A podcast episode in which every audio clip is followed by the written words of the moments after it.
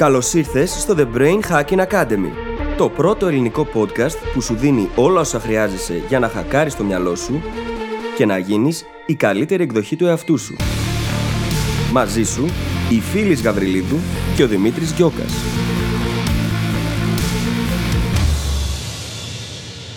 Γεια σου Brain Hacker και καλώς ήρθες σε άλλο ένα επεισόδιο του The Brain Hacking Academy. Το σημερινό μας θέμα είναι η μνήμη. Η μνήμη είναι ένα από εκείνα τα αντικείμενα που μας έχουν απασχολήσει πολύ εδώ στο The Brain Hacking Academy. Εγώ έχω γράψει ολόκληρο βιβλίο γι' αυτό και όχι τυχαία. Είναι ένα πολύ σημαντικό θέμα που απασχολεί πάρα πολλούς από εμάς. Έχουμε ηχογραφήσει ήδη ένα επεισόδιο, θα το βρει στις σημειώσεις της εκπομπής. Στο σημερινό επεισόδιο όμως πήγαμε σε πολύ μεγαλύτερο βάθος. Συζητήσαμε για το πόσο σημαντικό ρόλο παίζει η ίδια μας η αυτοπεποίθηση και η εμπιστοσύνη στον εαυτό μας όταν μιλάμε για τη μνήμη μας και το να καλλιεργήσουμε τη δεξιότητα του να εστιάζουμε εκεί που εμείς επιλέγουμε όταν εμείς το επιλέξουμε. Μιλάμε για την ίδια τη σκέψη και πώς μπορεί να αλλάξει η ίδια η ποιότητά της και να βελτιώσει έτσι την ποιότητα της ζωής μας ακόμα μέσα από τη διάβια που θα αποκτήσουμε. Πρόκειται για ένα πολύ δυνατό επεισόδιο.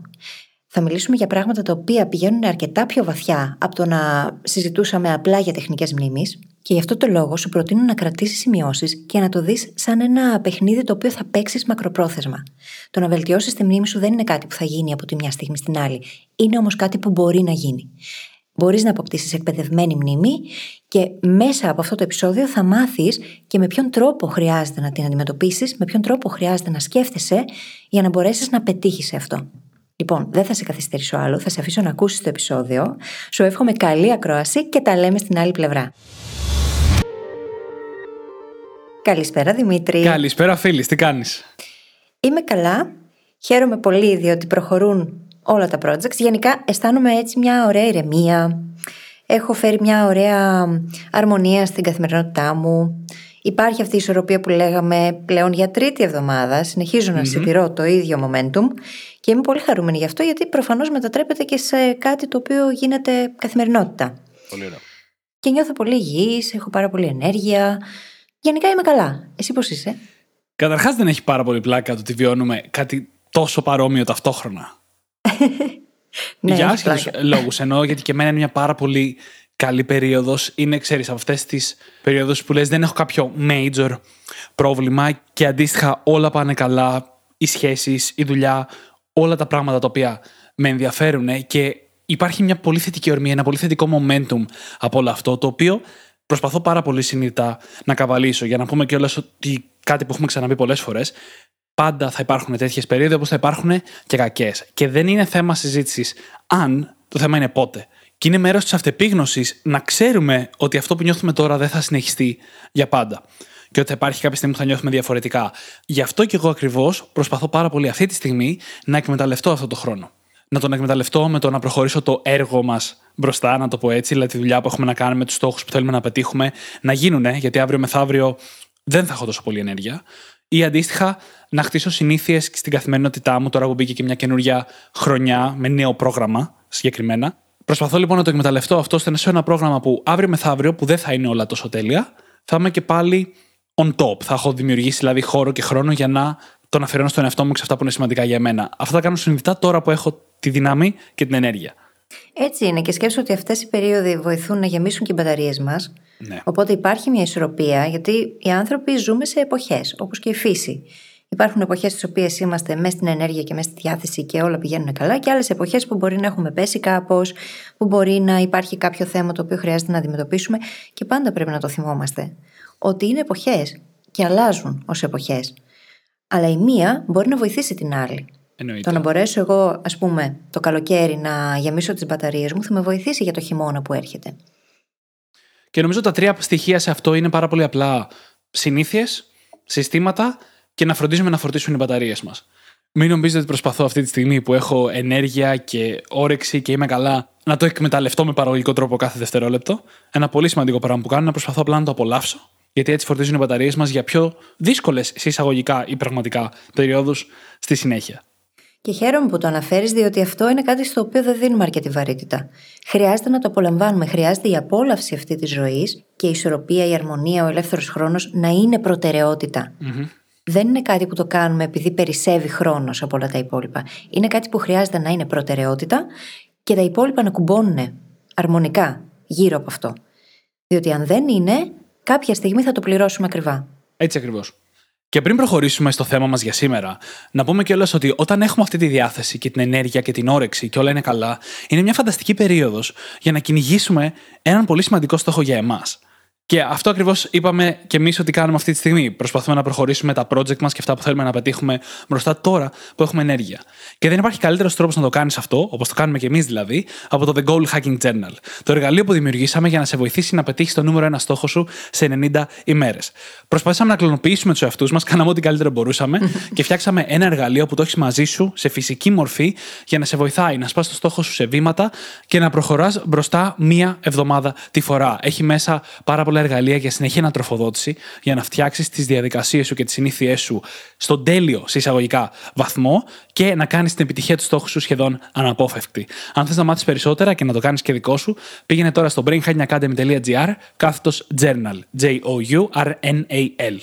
Και βάλαμε όλη μας την τέχνη και πρακτικά είναι σαν να σας παίρνουμε από το χέρι και να δουλεύουμε μαζί αυτό το τρίμηνο, αυτές τις 90 ημέρες. Και μην σας ακούγεται τίποτα βαρύ και δύσκολο. Μιλάμε για λίγα λεπτά την ημέρα. Αυτά τα λίγα λεπτά όμως είναι εκείνο το 1% που μπορεί να οδηγήσει σε όλα τα υπόλοιπα. Ακριβώς. Και με αυτό νομίζω πως ήρθε η ώρα να περάσουμε στο επεισοδιο Το οποίο επεισόδιο έχει ως αντικείμενο τη μνήμη. και η μνήμη εδώ στο podcast είναι ένα θέμα το οποίο μας έχει απασχολήσει πάρα πολλές φορές. Εγώ έχω γράψει ολόκληρο βιβλίο γι' αυτό. Ακριβώς. Έχουμε αφιερώσει άλλο ένα επεισόδιο που θα βρείτε στις σημειώσεις της εκπομπής και όχι τυχαία. Αποτελεί ένα αντικείμενο το οποίο προβληματίζει πάρα πολλούς ανθρώπους. Έχουμε δυστυχώς πάρα πολλές διαστρεβλωμένες πεπιθήσεις γύρω από αυτήν και δεν το αναφέρω τυχαία διότι από εκεί ακριβώς θα ξεκινήσουμε και το σημερινό επεισόδιο. Ακριβώς. Και πριν πάμε στις διαστρεβλωμένες αυτές αντιλήψεις, να πω ότι το πρώτο επεισόδιο είναι πάρα πολύ σημαντικό. Αξίζει να το ακούσετε μαζί με αυτό για να μπορέσετε να έχετε μια ολόκληρη εικόνα. Φανταστείτε, ήταν το δέκατο επεισόδιο της εκπομπής. Μας πήρε δυόμιση χρόνια να αποφασίσουμε να ξανακάνουμε επεισόδιο καθαρά για τη μνήμη, γιατί καλύψαμε πάρα πολλά κομμάτια σε αυτό το πρώτο. Θα το βρείτε λοιπόν στη σημειώση της εκπομπής. Και συνεχίζω λέγοντας την πιο βασική πεποίθηση διαστρεβλωμένη πεποίθηση που έχουμε γύρω από τη μνήμη. Ότι υπάρχει καλή και κακή μνήμη. Πόσες φορές έχουμε πει οι ίδιοι, έχουμε ακούσει άλλους να μας λένε Πω, πω δεν μπορώ να το θυμηθώ με τίποτα, η μνήμη μου είναι χάλια. Εσύ πώς το θυμάσαι αυτό; Όλο ξεχνάω. Ακριβώς. Και πολλά ακόμα κλισέ, τα οποία υποδηλώνουν ότι πιστεύουμε ότι η μνήμη μας είναι κάτι που είναι ή δεν είναι καλό. Και όπως έχουμε πει και στο παρελθόν πολλές φορές, αυτό δεν ισχύει. Υπάρχει μόνο εκπαιδευμένη και ανεκπαίδευτη μνήμη. Και αυτό το λέμε διότι χρειάζεται να αρχίσουμε να τη βλέπουμε ως δεξιότητα. Δεν είναι κάτι που ή το έχεις ή δεν το έχεις. Δεν πρόκειται για ταλέντο. Δεν είναι μια εγγενής ικανότητα που κάποιοι άνθρωποι είναι τυχεροί και πρικισμένοι από τη φύση και την έχουν και άλλοι όχι.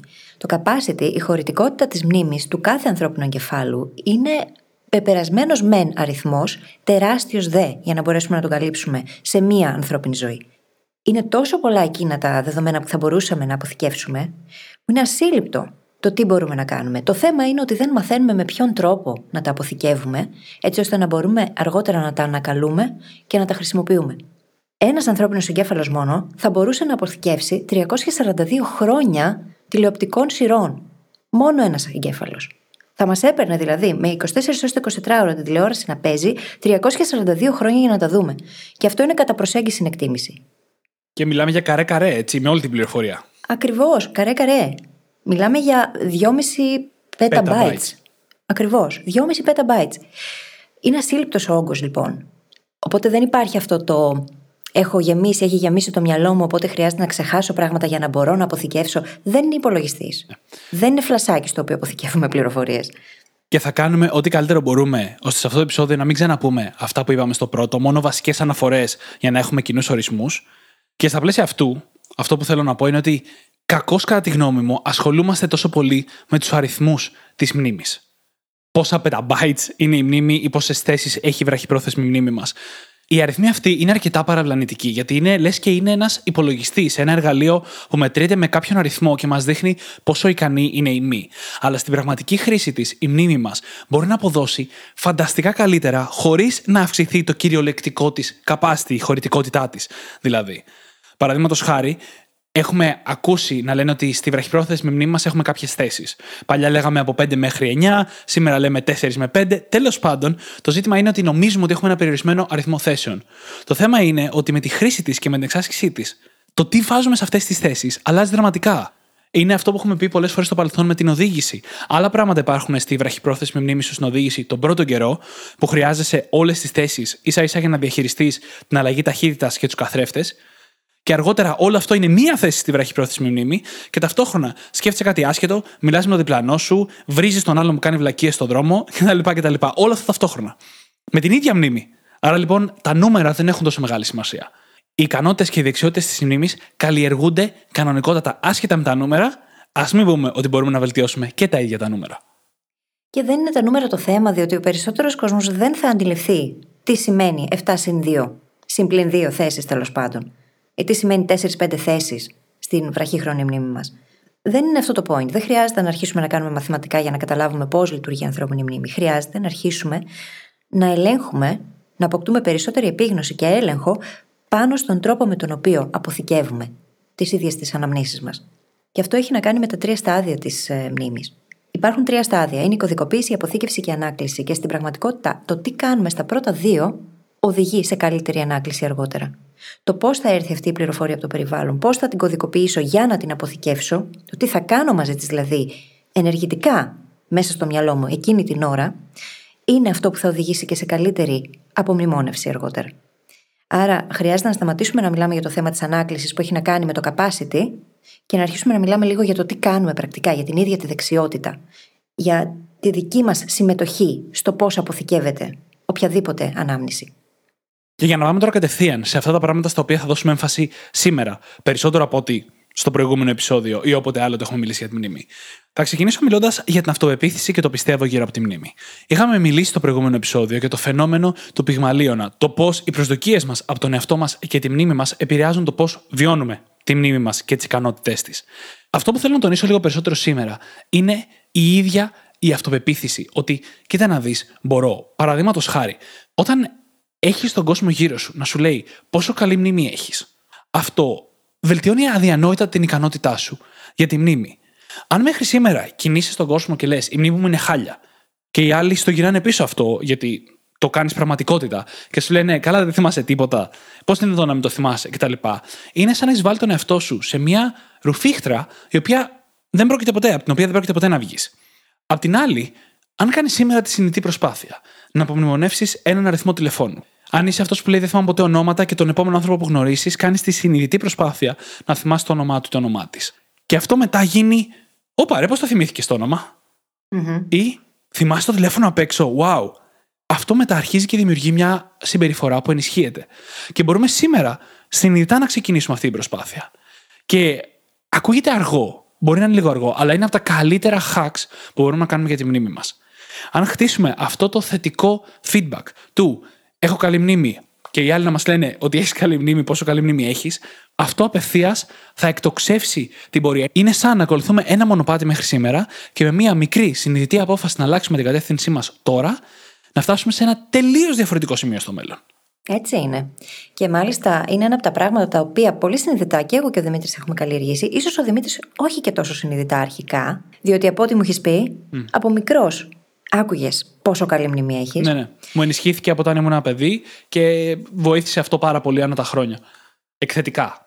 Εκθετικά, ναι. Ακριβώς λοιπόν επειδή το κάνουμε αυτό τόσα χρόνια, το βλέπουμε και γύρω μας, το ακούμε από το περιβάλλον. Πολλές φορές εδώ στην ομάδα τρολάρουμε λίγο το Δημήτρη για το πόση άσχετη πληροφορία μπορεί να έχει μέσα σε αυτό το μυαλό.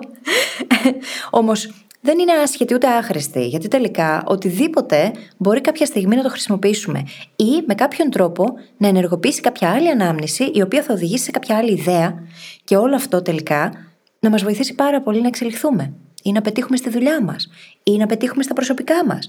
Όλα αυτά είναι πολύ σημαντικά. Το να μπορεί κανείς να θυμάται το να έχει την αυτοπεποίθηση και την πίστη και την εμπιστοσύνη ότι μπορεί να θυμάται και ότι μπορεί να θυμάται όλο και περισσότερα και αυτό να ενισχύεται και μέσα από την ίδια την πεποίθηση αλλά και μέσα από το περιβάλλον είναι πάρα πολύ σημαντικό πράγμα και μπορεί να αρχίσει να γίνεται αν κάνουμε αυτή τη μικρή αλλαγή.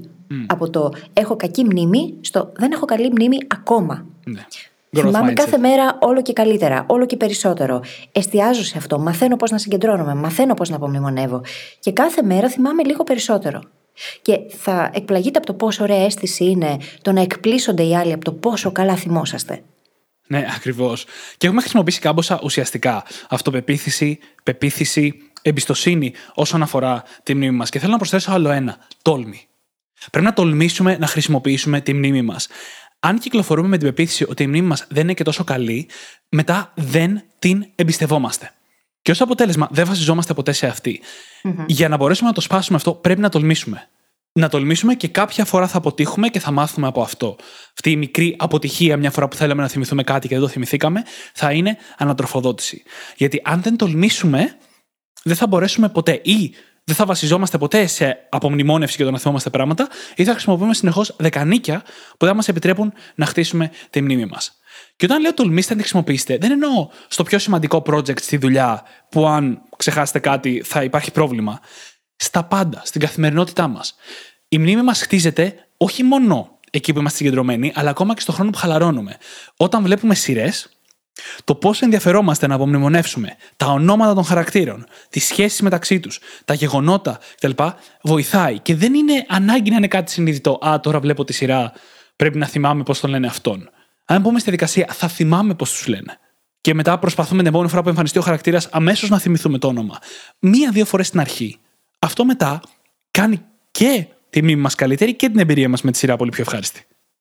Και βλέπεις τώρα ξεκινούν όλα από την πρόθεση και την επίγνωση που έχεις μετά κατά τη διαδικασία. Έχω την πρόθεση να βελτιώσω τη μνήμη μου, οπότε έχω την πρόθεση να θυμάμαι τα ονόματα στο συγκεκριμένο παράδειγμα. Έχω επίγνωση την ώρα που βλέπω τη σειρά για να το κάνω, και αυτό τελικά δημιουργεί έναν πάρα πολύ θετικό κύκλο ανατροφοδότησης, ο οποίος με βοηθάει να θυμάμαι όλο και περισσότερο και όλο και καλύτερα. Και ενισχύει και την πεποίθηση ότι, Α, έχω καλή μνήμη. Όντως μπορώ να το κάνω αυτό. Για να δω, τι άλλο μπορώ να κάνω. Προχωρώντας παρακάτω τώρα, η επόμενη τεράστια παράμετρος για τη μνήμη, την οποία δεν έχουμε ξαναφέρει αλλά δεν έχουμε εμβαθύνει ιδιαίτερα, είναι η εστίαση, το focus. Στην ίδια κατηγορία μπαίνει το presence, το πόσο παρόντες είμαστε στην κατάσταση, το πόσο mindful είμαστε δηλαδή, και η προσοχή μας. Το οποίο το διαχωρίζω λίγο από την εστίαση με την έννοια ότι η προσοχή είναι το να είμαστε εκεί και η εστίαση είναι που επιλέγουμε να στοχεύσουμε αυτή την προσοχή μας. Σε ποια συγκεκριμένη πληροφορία, σε ποιο συγκεκριμένο αντικείμενο. Συνδέονται πάρα πολύ μεταξύ τους. Και αυτό είναι κλειδί. Το να μπορέσουμε να είμαστε συγκεντρωμένοι σε κάτι και να το απορροφήσουμε είναι κυριολεκτικά η νούμερο ένα στρατηγική για τη μνήμη. Ό,τι άλλο μας έχετε ακούσει να λέμε για παλάτια μνήμης, για visual markers, για οτιδήποτε άλλο δεν έχει καμία σημασία μπροστά στο πόσο συγκεντρωμένοι είμαστε την ώρα που εισπράττουμε μια πληροφορία. Και θα το πω με ένα παράδειγμα αυτό. Κάποια στιγμή σε μια ομιλία που είχε αντικείμενο την ίδια τη μνήμη, σήκωσε χέρι κάποιος από τους παριστάμενους και μου είπε το εξής. Με ρώτησε το εξής. Ωραία όλα αυτά με τις τεχνικές. Θα τα κάνω και θα θυμάμαι εκείνα που είναι πολύ σημαντικά. Τι γίνεται με τα υπόλοιπα, τα οποία δεν είναι και τόσο σημαντικά και δεν τα θυμάμαι αργότερα. Όπως για παράδειγμα, τι έφαγα χθες το μεσημέρι. Και η απάντηση είναι πάντα η εξής. Όλες αυτές τις τεχνικές, παλάτια μνήμης, ε, οπτικά σημειώματα, οπτική δημιουργικότητα, όλα αυτά τα πράγματα τα οποία συζητάμε εμείς εδώ στο podcast και έχω γράψει και στο βιβλίο. Πρακτικά αυτό που δημιουργούν είναι presence. Μας φέρνουν στο εδώ. Στο εδώ και τώρα. Μας βοηθούν να εστιάσουμε στη στιγμή, πράγμα που σημαίνει ότι θα βιώσουμε τη στιγμή, θα την επεξεργαστούμε και αυτό θα οδηγήσει σε καλύτερη αποθήκευση και αργότερα Άρα λοιπόν, αν εκπαιδεύαμε το presence μας, την εστίασή μας, τη συγκέντρωσή μας, αν καλλιεργούσαμε αυτή τη δεξιότητα που θα βρείτε το αντίστοιχο επεισόδιο στη σημειώση της εκπομπής παρεμπιπτόντως, τότε όλα αυτά τα εργαλεία δεν θα τα χρειαζόμασταν στην πραγματικότητα. Μόνο που χρειαζόμαστε όλα αυτά, διότι έχουμε απεκπαιδευτεί τόσο πολύ από το να είμαστε συγκεντρωμένοι στο τώρα, πόσο μάλλον από το να εστιάζουμε εμείς με έλεγχο εκεί που θέλουμε. Γιατί σκεφτόμαστε, κάνουμε γύρω στις 60.000 σκέψεις την ημέρα, Δημήτρη, αλλά δεν τις κάνουμε με επίγνωση. Αφήνουμε το εργαλείο που έχουμε μέσα στο κεφάλι μας να κάνει τα δικά του. Η εστίαση όμως είναι κάτι άλλο. Είναι το επιλέγω τώρα να είμαι εδώ, να είμαι την ώρα της ηχογράφησης απολύτως παρούσα, να σε ακούω, να παρακολουθώ όσα λες και αντίστοιχα να σκέφτομαι και να είμαι παρούσα την ώρα που μιλάω. Έχει πολύ μεγάλη διαφορά αυτό. Και πόσο πιο γεμάτη ζωή δίνει. Εγώ βρίσκομαι πάρα πολλές φορές μέσα στην ημέρα μου να λέω Θεέ μου, σήμερα ήταν αυτό. Σήμερα το πρωί ήταν αυτό. Φαίνεται λες και ήταν χτες ή προχτές. Και κάθε φορά που κάνω αυτή τη σκέψη, τη λατρεύω. Μόνο μου το είναι. Γιατί λέω ότι, wow, η σημερινή μέρα την έζησα, ρε παιδί μου. Αν φτάνω το βράδυ να λέω ότι αυτό που ήταν το πρωί μου μοιάζει λες και ήταν χτες, σημαίνει ότι η μέρα μου την καταλαβα Δεν πέρασε από μπροστά μου χωρίς να πάρω χαμπάρι τίποτα. Και πόσο σημαντικό είναι αυτό, ε, ειδικά στην εποχή μας. Και όσο πιο συχνά μου σημαίνει, τόσο πιο πολύ χαίρομαι. και το χρησιμοποιώ και σαν ένδειξη για το πώς είμαι ψυχολογικά και στο μυαλό μου εκείνη την περίοδο. Όσο πιο λίγο συμβαίνει αυτό, τόσο περισσότερο κάτι με απασχολεί. Και πολλές φορές το έχω χρησιμοποιήσει αυτό σαν ένδειξη ότι κάτι με απασχολεί, πριν καταλάβω, πριν να έχω ήδη καταλάβει μάλλον ότι κάτι με απασχολεί. Και είναι μια πολύ καλή ένδειξη. Και για να τονίσουμε λίγο το πόσο σημαντική είναι η εστίαση, ή μάλλον αφού τονίσαμε ότι είναι τόσο σημαντική η εστίαση, το focus, να ξεκαθαρίσουμε ότι πολλές φορές το να βελτιώσουμε τη μνήμη μας είναι το να βελτιώσουμε την εστίασή μας. Mm-hmm. Αντί να σκεφτόμαστε βραχυπρόθεσμη μνήμη και μακροπρόθεσμη μνήμη και visual markers και memory palaces, μπορούμε να σκεφτούμε τι με επηρεάζει στην εστίασή μου αυτή τη στιγμή. Το στρες μου, ο ύπνος μου, η διατροφή μου, η άσκησή μου, άλλα προβλήματα που έχω σε άλλους τομείς της ζωής μου, πώς επηρεάζουν την εστίασή μου. Παρεμπιπτόντως, για το τελευταίο, πρόσφατα κάναμε ένα πολύ ωραίο επεισόδιο για το compartmentalization, τη διαμερισματοποίηση, το να διαχωρίζουμε δηλαδή τους τομείς της ζωής μας μεταξύ τους. Θα βρείτε εκεί πολύ ωραίες στρατηγικές γι' αυτό. Αν λοιπόν μπορέσουμε να βελτιώσουμε την εστίασή μας, θα βελτιώσουμε απευθείας τη μνήμη μας. Απευθείας. Και στις περισσότερες περιπτώσεις που κάποιος έχει έρθει και μου έχει πει Εσύ έχω αρχίσει και ξεχνάω και τον τελευταίο χρόνο, το ένα και το άλλο, όταν αρχίζουμε και διερευνούμε μαζί την κατάσταση, έρχονται κάτι απαντήσεις του τύπου ε, Ο τελευταίος χρόνος είναι πάρα πολύ επιτητικό για μένα στη δουλειά, χώρισα, ε, δεν είμαι καλά ψυχολογικά, γενικά δεν κοιμάμαι πάρα πολύ καλά το τελευταίο διάστημα. Έρχονται τέτοιες απαντήσεις. Χρειάζεται λοιπόν πρώτα και πάνω απ' όλα να εξετάσουμε τα δεδομένα της ζωής μας και να δούμε τι είναι αυτό που επηρεάζει αρνητικά την εστίασή μας. Διότι η καλή εστίαση οδηγεί σε καλύτερη μνήμη. Η κακή εστίαση το αντίθετο. Αν δεν είμαστε παρόντες, αν το μυαλό μας τρέχει σε χίλιες δύο κατευθύνσεις, αν είμαστε εγχωμένοι, που το στρες έχει φανεί από μελέτες ότι ρίχνει ακόμα και τον δίκτυο ευφυία μας, σκεφτείτε τι μπορεί να κάνει με την ίδια τη μνήμη, γιατί είχαμε πει στο προηγούμενο επεισόδιο πόσο σημαντικό ρόλο παίζει η βραχύχρονη μνήμη για το IQ, για την ίδια μας την ευφυία. Οπότε καταλαβαίνουμε όλοι ότι αυτά τα πράγματα είναι σημαντικά και χρειάζεται πρώτα και πάνω απ' όλα να εξετάσουμε τα δεδομένα της ζωής μας, να δούμε πώς μπορούμε να επηρεάσουμε τα πράγματα προς το θετικό και να εστιάσουμε στο να καλλιεργήσουμε τη δεξιότητα αυτή. Δεν θα γίνει όμως από τη μια μέρα στην άλλη. Είναι ένα παιχνίδι που θα παίξουμε μακροπρόθεσμα. Αξίζει όμως να το κάνουμε. Γιατί η μνήμη μας είναι η ταυτότητά μας. Οτιδήποτε υπάρχει εκεί είμαστε εμείς. Όσο καλύτερα μπορούμε να τη διαχειριστούμε και όσο καλύτερα μπορούμε να την αξιοποιήσουμε, τόσο πιο ξεκάθαρη είναι η αυτοεικόνα μας, η εικόνα μας για τον κόσμο, οι αξίες μας, το που θέλουμε να φτάσουμε, επηρεάζει τα πάντα. Είναι ένα εργαλείο το οποίο επηρεάζει τα πάντα. Ακριβώς. Και μετά την αυτοεπίθεση και την εστίαση, ένα τρίτο πολύ σημαντικό κομμάτι είναι η βαθύτερη κατανόηση. Κάνει τεράστια διαφορά για τη μνήμη μας πρώτα απ' όλα, αλλά και για τη ζωή μας γενικότερα, αν φροντίζουμε να κατανοούμε βαθιά τι συμβαίνει, αντί απλά να τα βιώνουμε. Θα φέρω ξανά το παράδειγμα των σειρών, γιατί αυτά που λέμε δεν είναι μόνο για τη δουλειά μας ή για τα πιο συνητά πράγματα στη ζωή μας. Το να βλέπεις μια σειρά τελείως παθητικά, χωρίς να καταλαβαίνεις τόσο πολύ τις δυναμικές και το τι συμβαίνει, δεν συγκρίνεται με το να προσπαθείς να καταλάβεις κάθε ας πούμε λεπτομέρεια. Το κάθε είναι λίγο υπερβολή, αλλά καταλαβαίνετε τι λέμε. Πάρα πολλές σειρές έχουν κάποιο context. Μπορεί να είναι πολιτική σειρά, μπορεί να είναι δικηγορική σειρά, μπορεί να είναι πολεμική σειρά κάθε ένα από αυτά τα αντικείμενα έχει τους δικούς του κανόνες. Πόσο διαφορετικό είναι αν βλέπεις τη σειρά και καταλαβαίνεις τι γίνεται, γιατί παίρνονται συγκεκριμένες αποφάσεις. Τι είναι αυτό το κογκρέσιο για το οποίο μιλάνε στις πολιτικές σειρές και πώς δουλεύει η δυναμική του. Και ξαναλέω, πάω επίτηδες σε κάτι το οποίο χρησιμοποιούμε για να ξεφύγουμε από τη συνειδητή σκέψη. Αλλά και ο τρόπος που αντιμετωπίζουμε αυτό δείχνει πώς αντιμετωπίζουμε και όλα τα άλλα. Μια αγαπημένη ατάκα τη λέει φίλη όλη την ώρα: ο τρόπος με τον οποίο κάνεις οτιδήποτε είναι ο τρόπος με τον οποίο θα κάνεις τα παντα Άρα λοιπόν, όσο πιο πολύ προσπαθούμε να κατανοήσουμε βαθιά τα πράγματα, όσο μάλλον τα σημαντικά πράγματα, όπως τη δουλειά μας και τις νέες γνώσεις μας, τόσο περισσότερο θα τα απομνημονεύουμε. Είναι ο καλύτερος και πιο ρεαλιστικός τρόπος να φτάσουμε σε εισαγωγικά στην τέλεια μνήμη. Γιατί κάτι που το έχεις καταλάβει πραγματικά δεν μπορείς να το ξεχάσεις. Είναι σχεδόν αδύνατο. Μπορεί να μην θυμάσαι ότι το ξέρεις, αλλά με το παραμικρό ερέθισμα θα ξαναθυμηθείς όλες τις πληροφορίες. Κάτι πρακτικό να το θυμόσαστε εδώ είναι το ότι όταν μπορούμε να παντρέψουμε το παλιό με το καινούριο, να ενώσουμε, να συνδέσουμε μέσα στο μυαλό μας παλιά γνώση με καινούρια γνώση, τότε η μνήμη η ίδια εκτοξεύεται. Μπορούμε να θυμόμαστε πολύ περισσότερα. Το μυαλό μας χρειάζεται να κάνει αυτή τη σύνδεση. Όταν λοιπόν πάμε πολύ συνειδητά να κατανοήσουμε τα concepts, τις έννοιες, σε μια σειρά που βλέπουμε, σε μια ταινία που βλέπουμε, κάνουμε ακριβώς αυτό το πράγμα. Παίρνουμε ήδη υπάρχουσα πρώτερη γνώση και τη συνδέουμε με αυτό που βλέπουμε εκείνη τη στιγμή και δημιουργούνται νέες συνάψεις πρακτικά. Και αυτές οι νέες συνάψεις, με κάθε επανάληψη και κάθε εμβάθυνση στην κατανόησή μας, βελτιώνονται, γίνονται ακόμα πιο ισχυρές. Και αυτό οδηγεί σε απομνημόνευση. Το ίδιο μπορεί να εφαρμοστεί στη μάθηση. Πάντα θέλουμε να συνδέουμε το παλιό με το καινουριο Έτσι γίνονται πιο ισχυρές οι συνάψεις. Είναι άλλο το να χτίσεις πάνω στην άμμο και άλλο το να χτίσεις κάπου όπου μπορείς να βάλεις θεμέλια.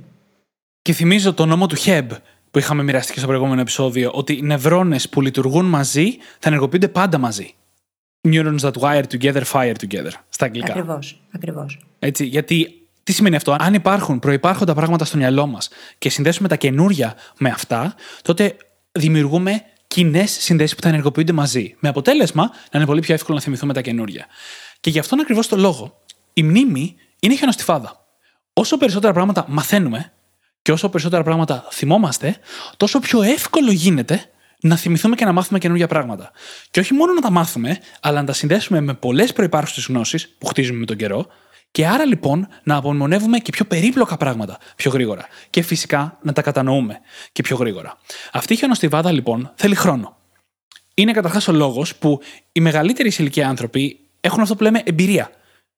Και ακόμα και αν δεν έχουν κάνει πάρα πολύ συνείδητη προσπάθεια, μπορεί να έχουν περισσότερες γνώσεις ή κριτήρια σε ένα αντικείμενο, γιατί μόνο και μόνο από τα χρόνια μαζεύεται.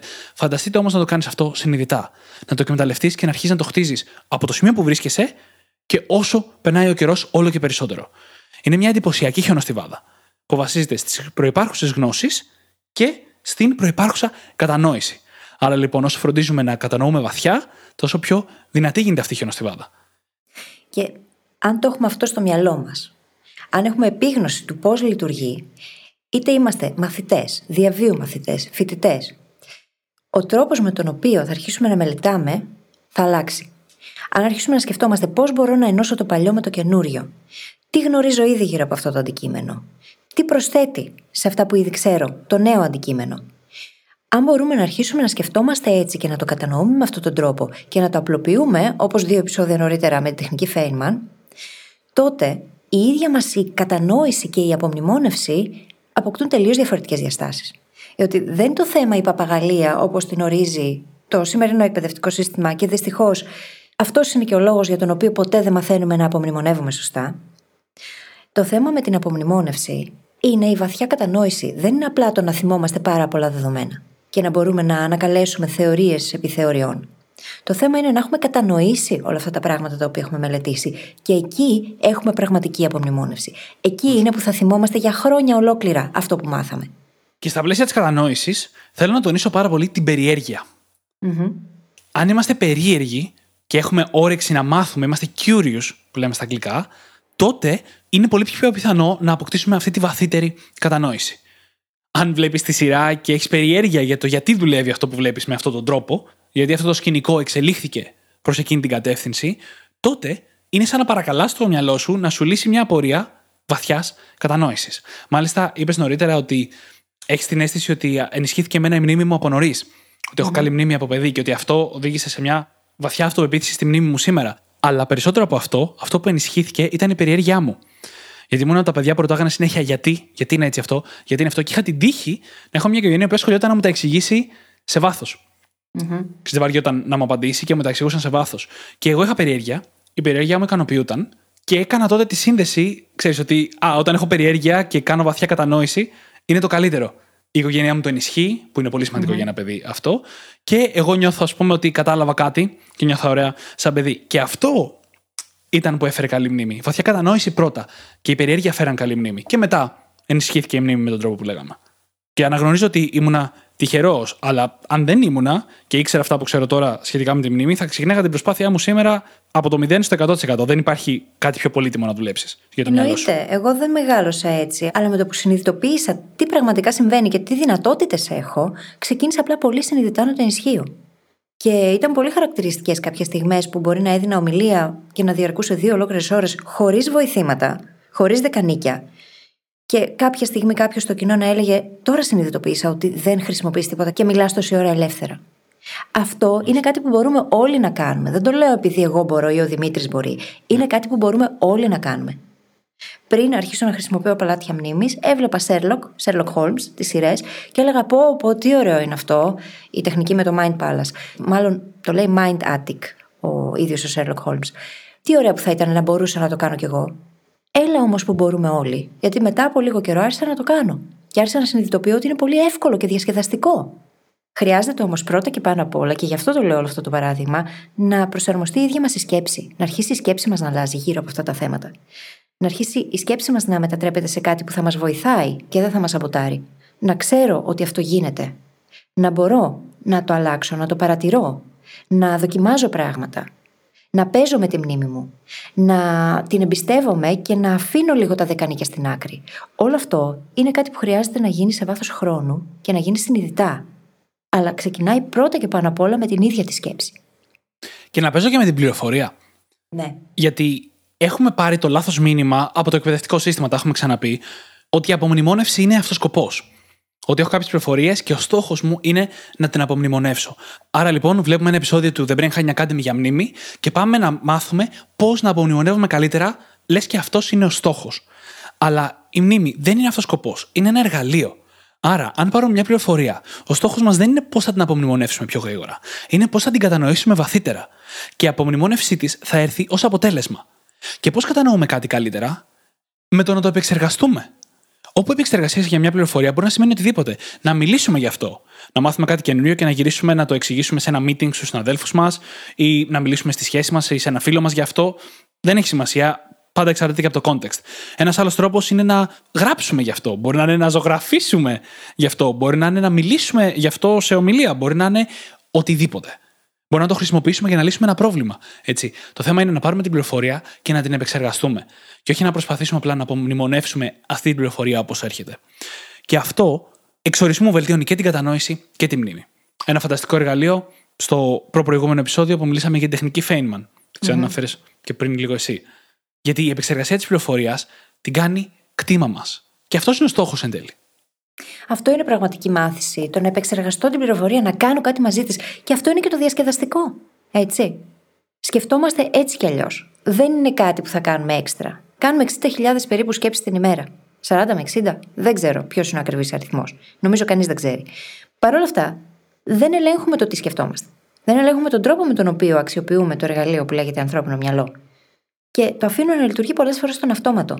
Τη στιγμή που θα μπορούσαμε να το αξιοποιήσουμε πολύ καλύτερα, να επεξεργαζόμαστε πολύ καλύτερα τα δεδομένα, να εφαρμόζουμε mental models και μέσα από αυτό να επεξεργαζόμαστε πολύ καλύτερα όλες τις πληροφορίες και να τις κατανοούμε βαθιά, να τις κάνουμε δικές μας, ώστε να τις θυμόμαστε αργότερα. Ακριβώς. Και αυτό είναι κάτι το οποίο χτίζει τη βάση δεδομένων μας. Και όσο μεγαλύτερη μια βάση δεδομένων, τόσο πιο αποτελεσματική θα είναι. Το να έχουμε μια πολύ ευρεία βάση δεδομένων είναι κάτι που μπορεί να μας οδηγήσει σε περισσότερη δημιουργικότητα, σε καλύτερες ιδέες. Μπορεί να μας οδηγήσει σε insights τα οποία δεν θα τα είχαμε αν δεν υπήρχαν όλα αυτά τα δεδομένα αποθηκευμένα στο μυαλό μας. Όσο περισσότερες λοιπόν πληροφορίες μπορούμε να κατανοήσουμε αρχικά και να συγκρατήσουμε έπειτα, ακόμα και αν δεν είναι ενεργές, τόσο περισσότερα πράγματα μπορεί αυτό το μυαλό να καταφέρει. Και αυτό είναι κάτι που χρειάζεται να το κατανοήσουμε. Γι' αυτό το λόγο οι πιο επιτυχημένοι άνθρωποι διαβάζουν συνέχεια, μελετούν συνέχεια, μαθαίνουν συνέχεια καινούργια πράγματα. Η γνώση είναι το superfood του μυαλου Είναι ο λόγος για τον οποίο γίνεται πιο δυνατό, πιο έξυπνο, πιο παραγωγικό και μπορεί να είναι πολύ πιο αποτελεσματικός σε οτιδήποτε και αν κάνει. Πάρα πολύ ωραία τα είπες. Δεν θέλω να προσθέσω κάτι σε αυτό. ε, θα σου πω τι θα κάνω. Θα κάνω μια γρήγορη ανασκόπηση του τι έχουμε πει για να προχωρήσω Έχουμε μιλήσει πάρα πολύ για τη σημασία της αυτοπεποίθησης και το πιστεύω γύρω από τη μνήμη. Έχουμε μιλήσει για την εστίαση και έχουμε αφιερώσει αρκετά έξτρα χρόνο στη βαθιά κατανόηση. Η οποία είναι αυτός ο σκοπός και η μνήμη είναι το φυσικό επακόλουθο. Η απομνημόνευση, μάλλον, είναι το φυσικό επακόλουθο. Ένα τέταρτο στοιχείο, πάρα πολύ δυνατό, είναι η εξοικείωση. Θα θέλαμε με το που έρθουμε σε επαφή με μια νέα πληροφορία να μπορούμε να την απομνημονεύσουμε εύκολα. Ειδικά αν είναι σκέτη πληροφορία και δεν έχει κατανόηση όπως ένας αριθμός τηλεφώνου ή ένα όνομα. Έτσι, ειδικά με νούμερα, κρατήστε το γιατί αυτό το παράδειγμα θα χρησιμοποιήσω. Σε ένα live που είχαμε κάνει για τη μνήμη, κάποιος μας ρώτησε τι γίνεται με τους αριθμομνήμονες. Γιατί κάποιοι θυμούνται αριθμούς πιο εύκολα από άλλους. Υπονοώντας προφανώς ότι υπάρχει κάποια κλίση στο να θυμάσαι αριθμούς σε αυτούς τους ανθρώπους. Έχουμε εξερευνήσει όμως και άλλες φορές το ταλέντο και έχουμε πει ότι δεν υπάρχει ταλέντο, δεν υπάρχει φυσική κλίση σε τέτοια πράγματα. Άρα λοιπόν, τι είναι αυτό; Πρώτα απ' όλα είναι μια προτίμηση ειδικά με τα νούμερα και τα μαθηματικά, πολλοί κόσμος κλειδώνει σε νέα ηλικία. Σχεδόν πάντα έχει να κάνει με μία ή περισσότερες κακές εμπειρίες στο σχολείο, όπου δεν τα πήγαμε καλά μία φορά, την πρώτη φορά με κάποιο μαθηματικό concept ή τους αριθμούς, ή κάποιος μας είπε ότι δεν τα πάμε καλά, οι φίλοι μας δεν τα πηγαίνανε καλά, οπότε θέλαμε να ταιριάξουμε με τον περιγυρό μας και τα αφήσαμε πίσω. Πολλά πράγματα μπορεί να φταίνε. Πάρα πολλά πράγματα μπορεί να φταίνε. Άρα λοιπόν δεν έχω μία προτίμηση προς αυτό. Και όταν δεν έχεις μία προτίμηση για κάτι, κλειδώνεις λίγο ή πολύ. Δεν μπαίνει στη διαδικασία να το απομνημονεύσεις, γιατί οι αριθμοί δεν είναι για σένα. Mm-hmm. Και όπου αριθμοί βάλει οτιδήποτε, απλά είναι ένα παράδειγμα. Αυτό είναι το ένα κομμάτι λοιπόν. Αν θέλουμε να γίνουμε καλύτεροι σε κάτι στο οποίο έχουμε μία άρνηση, πρώτα πρέπει να διαχειριστούμε την άρνηση, όχι τη μνήμη. Mm-hmm. Το δεύτερο όμως και πιο σημαντικό είναι η εξοικείωση. Αν έχουμε αυτή την άρνηση, έχουμε μείνει μακριά από τους αριθμούς όσο περισσότερο μπορούμε. Κάποιοι τους αποφεύγουν σαν ένα διάλογο στο λιβάνι. Έτσι. Άρα λοιπόν θέλουμε να εξοικειωθούμε. Θέλουμε να αφιερώσουμε χρόνο στους αριθμούς, και ξαναλέω απλά ένα παράδειγμα, ώστε να μπορέσει το μυαλό μας να συνηθίσει να δουλεύει με αυτούς. Και όσο περισσότερο εξοικειωνόμαστε με κάποιο είδος πληροφορίας ή κάποιο συγκεκριμένο αντικείμενο, τόσο πιο εύκολο είναι για το μυαλό μας να το απομνημονεύσει. Αυτό μπορεί να είναι αριθμοί, αυτό μπορεί να είναι ξένες γλώσσες, αυτό μπορεί να είναι concepts στον προγραμματισμό, μπορεί να είναι πώς να χρησιμοποιήσει το Photoshop, μπορεί να είναι τα πάντα. Όσο περισσότερο εξοικειωνόμαστε, τόσο πιο εύκολο γίνεται. Και είναι λογικό έτσι. Νωρίτερα λέγαμε ότι χρειαζόμαστε το παλιό για να το συνδέσουμε με το καινούριο. Ένα μυαλό που είναι εξοικειωμένο με ένα αντικείμενο έχει βάση δεδομένων γύρω από αυτό το αντικείμενο. Δεν πηγαίνει να μάθει κάτι τελείως νέο. Είναι απολύτως φυσιολογικό να συμβαίνει αυτό. Είναι ο λόγος για τον οποίο όταν μαθαίνουμε την πρώτη μας ξένη γλώσσα δυσκολευόμαστε λίγο παραπάνω και με κάθε επόμενη ξένη γλώσσα που μαθαίνουμε τα πράγματα γίνονται πολύ πιο εύκολα και γρήγορα. Είναι ακριβώς ο ίδιος λόγος, διότι υπάρχει βάση δεδομένων, η οποία μας βοηθάει πάρα πολύ. Είμαστε ήδη εξοικειωμένοι με τη διαδικασία του να μαθαίνουμε μια γλώσσα, και αυτό απλά έρχεται και προσθέτει στην ίδια μας την προσπάθεια και στην πεποίθηση ότι μπορούμε να το κάνουμε, γιατί καταφέραμε ήδη μια φορά να το πετύχουμε, και κάνει τα πράγματα πολύ πιο απλά. Το ίδιο ακριβώς ισχύει για οποιοδήποτε αντικείμενο πάμε να μάθουμε. Ακριβώς. Και λοιπόν, στα πλαίσια του σημερινού επεισοδίου, δημιουργήσαμε και μοιραστήκαμε μαζί σας ένα μοντέλο τεσσάρων πραγμάτων. Έτσι, αυτοπεποίθηση, εστίαση, βαθιά κατανόηση και εξοικείωση. Αυτά τα τέσσερα έχουν όλα ένα κοινό χαρακτηριστικό. Δεν είναι βραχυπρόθεσμα. Δεν είναι πράγματα που τα μαθαίνετε σήμερα και αύριο μπορείτε να πάτε και να τα εφαρμόσετε με κάποιο μαγικό τρόπο και η μνήμη να είναι καλύτερη σε τρία δευτερόλεπτα. Δεν είναι αυτά και συνήθως οι λύσεις σε τέτοια πράγματα όπως η μνήμη μας και η απομνημόνευσή μας δεν είναι τέτοια έτσι γρήγορα κόλπα. Είναι όμως πάρα πολύ αποδοτικά αν τους δώσουμε τον κατάλληλο χρόνο και δείξουμε την απαραίτητη υπομονή. Και αυτό είναι που θέλω να τονίσω. Είναι ένα μακροπρόθεσμο παιχνίδι. Είναι μια μακροπρόθεσμη αλλαγή η αλλαγή στη μνήμη μας. Η οποία εννοείται ότι αξίζει να την κάνουμε και χρειάζεται να την κάνουμε, αλλά χρειάζεται χρόνο ο εγκέφαλός μας να προσαρμοστεί. Με τον ίδιο τρόπο που το σώμα μας χρειάζεται χρόνο να προσαρμοστεί σε ένα διαφορετικό βάρος, δεν είναι ότι αν θέλαμε να χάσουμε βάρος και φτάσουμε στο βάρος που θέλαμε, ξαφνικά το σώμα μας είναι OK με το καινούργιο βάρος. Θέλει μήνες, μπορεί και χρόνια μέχρι το σώμα μας να πει Αυτό είναι το φυσιολογικό μου βάρος και θα σε υποστηρίξω στο να παραμείνουμε σε αυτό το βαρο Έτσι ακριβώς είναι και με τη μνήμη. Γιατί οι συνήθειες που χρειάζεται να καλλιεργήσουμε και ο τρόπος σκέψης που χρειάζεται να καλλιεργήσουμε αλλάζει. Και αυτό που πρέπει να προσαρμοστεί περισσότερο απ' όλα είναι η ίδια μας η σκέψη. Η σκέψη μας, ο τρόπος που σκεφτόμαστε μέσα στη μέρα, εξαρτάται πάρα πολύ από τη μνήμη μας και ειδικά τη βραχυπρόθεσμη μνήμη μας. Και εδώ θα συνδέσω το σημερινό μας επεισόδιο με το προηγούμενο μας επεισόδιο, ένα από τα αγαπημένα μας επεισόδια παρεμπιπτόντως, στο οποίο Ναι. είπαμε ότι η εξυπνάδα στην πραγματικότητα δεν είναι το IQ. Και μια έρευνα έδειξε ότι αποτελείται από τουλάχιστον τρία άλλα στοιχεία, ένα εκ των οποίων είναι η βραχυπρόθεσμη μνήμη μας, η οποία χτίζεται, όπως έχουμε τονίσει σε όλο το επεισόδιο. Η σκέψη μας λοιπόν εξαρτάται από τη βραχυπρόθεσμη μνήμη μας. Και όταν λέω η σκέψη μας, εννοώ το όταν καθόμαστε και σκεφτόμαστε κάτι, όταν θέλουμε να συζητήσουμε κάτι, όταν θέλουμε να λύσουμε ένα πρόβλημα, όλα αυτά. Και βραχυπρόθεσμη μνήμη σημαίνει εστίαση. Όταν γνωρίζουμε πώς μπορούμε να αξιοποιήσουμε με τον καλύτερο δυνατό τρόπο την εστίασή μας, στην ουσία επηρεάζουμε τη βραχυπρόθεσμη μνήμη μας. Και καλλιεργούμε την ικανότητα να μπορούμε να εστιάσουμε εμείς την προσοχή μας εκεί που εμείς θέλουμε.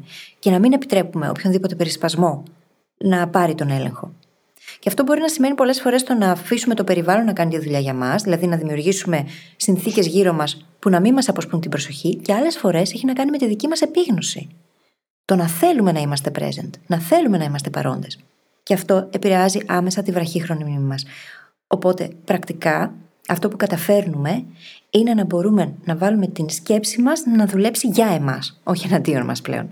Και σε περιπτώσεις που η πληροφορία είναι τόσο πολύ που δεν μπορούμε να τη διαχειριστούμε όλοι ταυτόχρονα, το να είμαστε σε θέση να την αποθηκεύσουμε, να την κατανοήσουμε μάλλον τόσο βαθιά, ώστε να γίνει ένα σύνολο που θα αποθηκευτεί στο μυαλό μας, το οποίο σύνολο όμως θα μπορούμε πολύ αποτελεσματικά αργότερα να το ανακαλέσουμε και να το χρησιμοποιήσουμε σε συνδυασμό με άλλες πληροφορίες, είναι μια δεξιότητα την οποία χρειάζεται να χτίσουμε.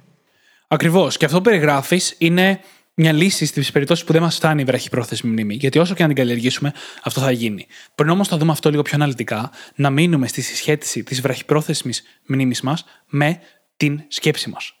Mm-hmm. Μέχρι σήμερα, η βραχυπρόθεσμη μνήμη μα, αν δεν την έχουμε δουλέψει συνειδητά, κινείται σε παρόμοια επίπεδα. Είναι κάτι το οποίο παραμένει σταθερό εκτός αν το δουλέψουμε εμείς, γενικά. Άρα λοιπόν, έχουμε συνηθίσει να σκεφτόμαστε με συγκεκριμένη χωρητικότητα και διαχείριση της βραχυπρόθεσμης μνήμης μας. Τι σημαίνει αυτό, όταν σκεφτόμαστε κάτι, όταν συζητάμε κάτι, που είναι λίγο πιο εύκολο παράδειγμα, συνήθως επεξεργαζόμαστε ένα παρόμοιο όγκο επιχειρημάτων και points και συζητήσεων ταυτόχρονα. Μπορεί να έχουμε μια συζήτηση, μια μικρή διαφωνία, ας πούμε, με τον άλλον, φιλική διαφωνία, και κρατάμε τα τελευταία δύο-τρία επιχειρήματα στο μυαλό μας, ενώ χρησιμοποιούμε λίγο ακόμα από την βραχυπρόθεσμη μνήμη μας και την ενεργή μνήμη μας για να επεξεργαστούμε αυτό που ακούμε εκείνη τη στιγμή και ίσως το επόμενο πράγμα το οποίο θα πούμε εμείς. Πόσο σημαντική δεξιότητα είναι να ξέρουμε να το διαχειριστούμε αυτό καλύτερα. Έτσι, να ξέρουμε να αδειάσουμε άσχητα πράγματα που εκείνη τη στιγμή γεμίζουν τη βραχυπρόθεσμη μνήμη μας, όπως το ότι θυμηθήκαμε ότι δεν έχουμε αποφασίσει τι θα φάμε σήμερα. Πόσο σημαντικό είναι να αφήσουμε το επόμενο πράγμα που εμείς θα πούμε από τη βραχυπρόθεσμη μνήμη μας για να ακούσουμε καλύτερα αυτό που μας λέει ο άλλος και να έχουμε περισσότερο χώρο να το επεξεργαστούμε καλά. Και σε γενικές γραμμές, όσο βελτιώνουμε αυτή την ικανότητά μας, αυτή τη δεξιότητά μας, της βραχυπρόθεσμης μνήμης, τόσο περισσότερα πράγματα θα μπορούμε να επεξεργαστούμε εκεί ταυτόχρονα. Άρα λοιπόν, η πρακτική δεξιότητα του να αφήνουμε το χώρο ελεύθερο και η δεξιότητα του να χρησιμοποιούμε περισσότερη και καλύτερη βραχυπρόθεσμη μνήμη μαζί αλλάζουν τελείως τον τρόπο που σκεφτόμαστε. Και θέλουμε χρόνο για να προσαρμοστούμε σε αυτό. Αλήθεια, θα σκεφτόμαστε καλύτερα. Δεν υπερβάλλω καθόλου. Η σκέψη μας θα είναι καλύτερη γιατί εξαρτάται πάρα πολύ από την επεξεργαστική μας ικανότητα. Καλύτερη διαυγής, ξεκάθαρη και ο λόγος μας ο ίδιος έτσι. Όλα αυτά ενισχύουν πάρα πολύ την καλή επικοινωνία. Πάρα πολύ. Δεν είναι τυχαίο το ότι λέμε πως ο καλύτερος συνομιλητής είναι ο καλύτερος ακροατής. Ο οποίος καλύτερος ακροατής αυτό που κάνει είναι το να μπορεί να ελέγχει καλύτερα τι θα απασχολήσει τη βραχύχρονη μνήμη του. Αυτό είναι που κάνει όλη τη διαφορά. Όταν είσαι εκεί και ξέρεις ποια πράγματα είναι σημαντικά για να εστιάσεις σε αυτά, ποια δεν είναι, τότε μπορείς να επικοινωνήσεις πολύ πιο αποτελεσματικά. Μπορείς να βρεις τις κατάλληλες λέξεις, γιατί μπορείς να χρησιμοποιήσεις την ίδια τη σκέψη πιο αποτελεσματικά. Φανταστείτε τώρα το παράδειγμα του να προσπαθεί να λύσεις ένα πρόβλημα. Ένα πρόβλημα στη δουλειά. Ο καθένας για τη δουλειά του. Τις περισσότερες φορές, όταν προσπαθούμε να λύσουμε ένα πρόβλημα, μπορεί να το διαχειριστεί το μυαλό μας. Είναι μικρότερου ελληνικού προβλήματα, είναι, έχει έρθει ένα email και σκεφτόμαστε λίγο τις παραμέτρους για να μπορέσουμε να απαντήσουμε στον άνθρωπο που μας έστειλε το email. Του λέμε, μας ρώτησε, μπορείς αύριο να συναντηθούμε; Και σκεφτόμαστε εμείς το πρόγραμμά μας αύριο για να μπορέσουμε να δώσουμε μια απάντηση. Είναι λίγο κλειστά τα προβλήματα και χωράνε στην βραχυπρόθεσμη μνήμη μας. Κάποιες φορές αυτό δεν συμβαίνει. Κάποιες φορές πάμε να λύσουμε ένα πρόβλημα και προκύπτει ένα υποπρόβλημα που έχει άλλο ένα υποπρόβλημα mm-hmm. και η βραχυπρόθεσμη μνήμη μας δεν αρκεί. Φανταστείτε λοιπόν τι γίνεται όταν εμείς τη βελτιώνουμε αυτή. Και ξαφνικά τα προβλήματα που μπορούμε να λύσουμε γίνονται πιο περίπλοκα. Μόνο με τη σκέψη μας, χωρίς εργαλεία. Αυτό από μόνο του είναι λόγος να βελτιώσουμε τη μνήμη μας, έτσι. Γιατί; Χωρίς κυριολεκτικά να μας κάνει πιο έξυπνους, μας κάνει πιο έξυπνους. Στην πρακτική εφαρμογή της εξυπνάδας. Ναι, διότι πρακτικά είσαι σε θέση να εφαρμόσεις πολύ περισσότερα mental models, να πάρεις την καταλληλότερη δυνατή πληροφορία και να την αξιοποιήσεις στη δεδομένη στιγμή, να συνδυάσεις και να συγκεράσεις πράγματα, να απορρίψεις άλλα και με αυτόν τον τρόπο γίνονται και οι ικανότητές μας, οι αναλυτικές μας ικανότητες και οι ικανότητε μας να επιλύουμε προβλήματα πολύ καλύτερες. Η ίδια η σκέψη γίνεται διαυγής. Και αυτή η διάβγεια είναι που μπορεί να οδηγήσει σε πολύ καλύτερη ποιότητα ζωής, πολύ καλύτερα αποτελέσματα στη δουλειά μας, πολύ καλύτερες σχέσεις. Χωρίς διάβγεια όμως, όταν τα πράγματα είναι θολά και όταν η σκέψη μας δεν είναι καθαρή, οι αποφάσεις μας γίνονται χειρότερες. Τα λάθη μας αυξάνονται. Όλα γίνονται χειρότερα στη ζωή μας. Και όπως καταλαβαίνετε, όλο αυτό δουλεύει σε δύο επίπεδα. Το ένα είναι το πιο μακροπρόθεσμο, στο οποίο δώσαμε λίγο περισσότερη έμφαση σήμερα. Αυτοπεποίθηση, εστίαση, βαθιά κατανόηση, εξοικείωση, όλα αυτά θα μας δώσουν τη δυνατότητα να βελτιώσουμε τη μνήμη μας μακροπρόθεσμα και αν το κρατήσουμε αυτό, να προσαρμοστεί και η σκέψη μας σε αυτό και να έρθουμε σε ένα ανώτερο επίπεδο σκέψης. Πώς να γίνεις πιο έξυπνος, αναφορά στο προηγούμενο επεισόδιο. Αντίστοιχα, η μνήμη και οι παράμετροι της έχουν και μια πιο βραχυπρόθεσμη υπόσταση. Α πούμε, μπορώ να καθαρίσω, να μάθω να καθαρίζω μάλλον τη βραχυπρόθεσμη μνήμη μου με το να διαχειρίζομαι τους περισπασμούς, με το να μάθω να σταματάω να σκέφτομαι τι θα πω εγώ όταν μιλάει ο άλλος. Αυτά μαθαίνονται πιο γρήγορα. Αντίστοιχα, οι τεχνικές μνήμης που έχουμε μιλήσει αρκετά στο προηγούμενο επεισόδιο είναι για πιο βραχυπρόθεσμη διαχείριση. Όπως, ας πούμε, θέλω να πάω στο σούπερ μάρκετ για να θυμάμαι τη λίστα απ' έξω, ή θέλω να κάνω μια ομιλία και θέλω να μπορώ να διαχειριστώ μισή ώρα ομιλία χωρίς να έχω κάρτες ή παρουσίαση PDF για να το κάνω. Άρα λοιπόν, συνδυάζοντας αυτά τα δύο, χτίζουμε ένα φανταστικό μοντέλο για τη μνήμη μας, που αν επιμείνουμε σε αυτό, μπορεί να αλλάξει τη ζωή μας, κυριολεκτικά. Και το πιο όμορφο είναι ότι η συνδύ προσπάθεια, εντάξει, πάντα χρειάζεται, αλλά κυρίως χρειάζεται μόνο στην αρχή. Οι μακροπρόθεσμες αυτές μεταβλητές που αναφέραμε είναι χιονοστιβάδες. Αν αρχίσουμε συνειδητά να χτίζουμε την αυτοπεποίθησή μας σήμερα, μετά από ένα σημείο θα σημαίνει αυτόματα. Θα μας τη χτίζουν οι άλλοι ή οι καταστάσεις για εμάς. Το focus μας αντίστοιχα, η βαθιά μας κατανόηση αντίστοιχα, η εξοικείωσή μας εξορισμού. Μου αρέσει η προσέγγιση που έχουμε σε αυτό το επεισόδιο, ότι είναι πράγματα τα οποία δεν τα σκεφτόμαστε ή δεν έχουμε καν επίγνωση ότι μπορεί να επηρεάζουν τη μνήμη μας, να επηρεάζουν τον τρόπο που σκεφτόμαστε, τον τρόπο που ζούμε. Ακριβώς. Κι όμως είναι τόσο θεμελιώδη που χρειάζεται κανείς να αποκτήσει επίγνωση για να μπορέσει να βελτιώσει τον τρόπο που σκέφτεται και τον τρόπο που χρησιμοποιεί το μυαλό του. Ακριβώς. Και νομίζω ότι με αυτό μπορούμε να κλείσουμε το επεισόδιο για σήμερα. Θα συμφωνήσω, γιατί έχει περάσει και η ώρα.